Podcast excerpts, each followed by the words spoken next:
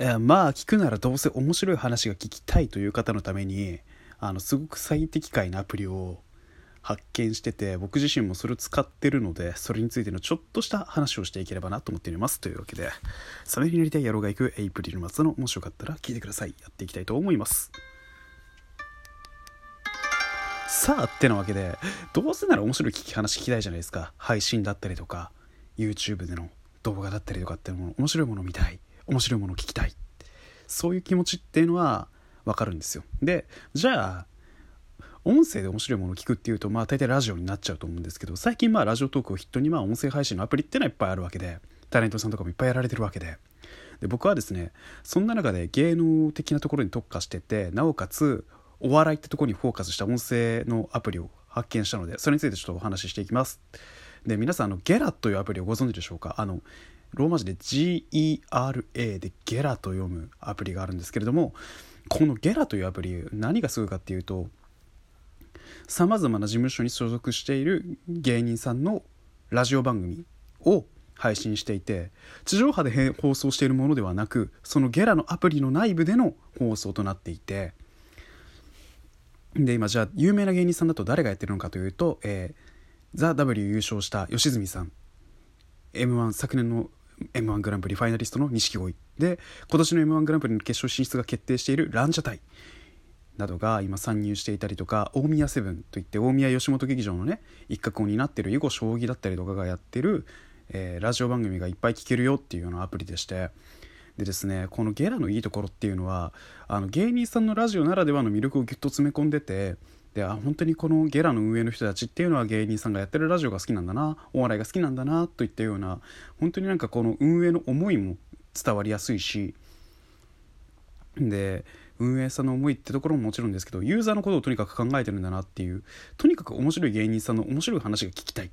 ここだけでの話ギャラだけでの話っていうのが聞きたいっていうその欲望に忠実に全部答えてくれてるっていうような気がしててそれこそ本当に人材も最適解ですしこれからネクストブレイクするかもしれない若手芸人の子ももちろんやってる。番組をゲラネクストというものチャンネルで持ってるし誰にあの芸人さんに全全全部の芸人とは言わないですけどまあとにかくお笑いのところにスポット当ててくれてるっていうところにめちゃくちゃ重きを感じるしで僕はゲラだと誰を聞いてるのかって言ったらあの囲碁将棋さんの「情熱スリーポイント」というものがありましてっていうゲラ内の番組がまあすごく面白くてあのリスナーのそのハガキ職人のレベルの高さも地上波顔負けなんですよ。アプリだからといって侮ることなかれといったような感じで。とにかくゲラの中だからこそ聞ける話でゲラだからこそ楽しめるコーナートークっていうところにが随所に盛り込まれてて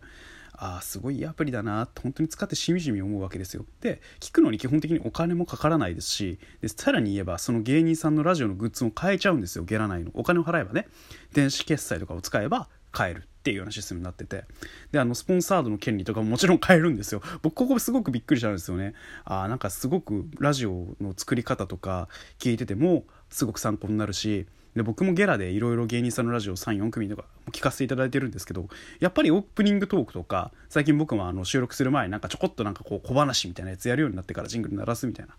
のを知ったりとかっていうする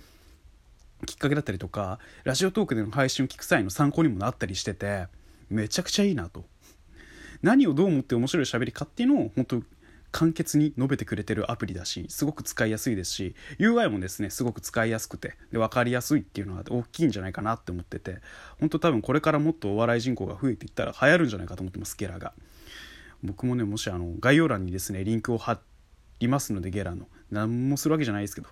あの本当にこれ使ってよかったって思うもの2021年の中じゃ僕はこれがこれがマジで最適解だと思ってます。てなわけでここらで今日は終わりたいと思います。皆さんもお笑い芸人さんがやられてるラジオが好きなら一度はお使いになっていただかでしょうかということで以上お相手はアイプリルのマサでした。概要欄にゲラのリンクとか貼ってると思うのでもしよかったら概要欄の方もチェックしていただければ幸いです。てなわけでお相手はエイプリル松田でした。またお聴きくだされば幸いです。それではまた。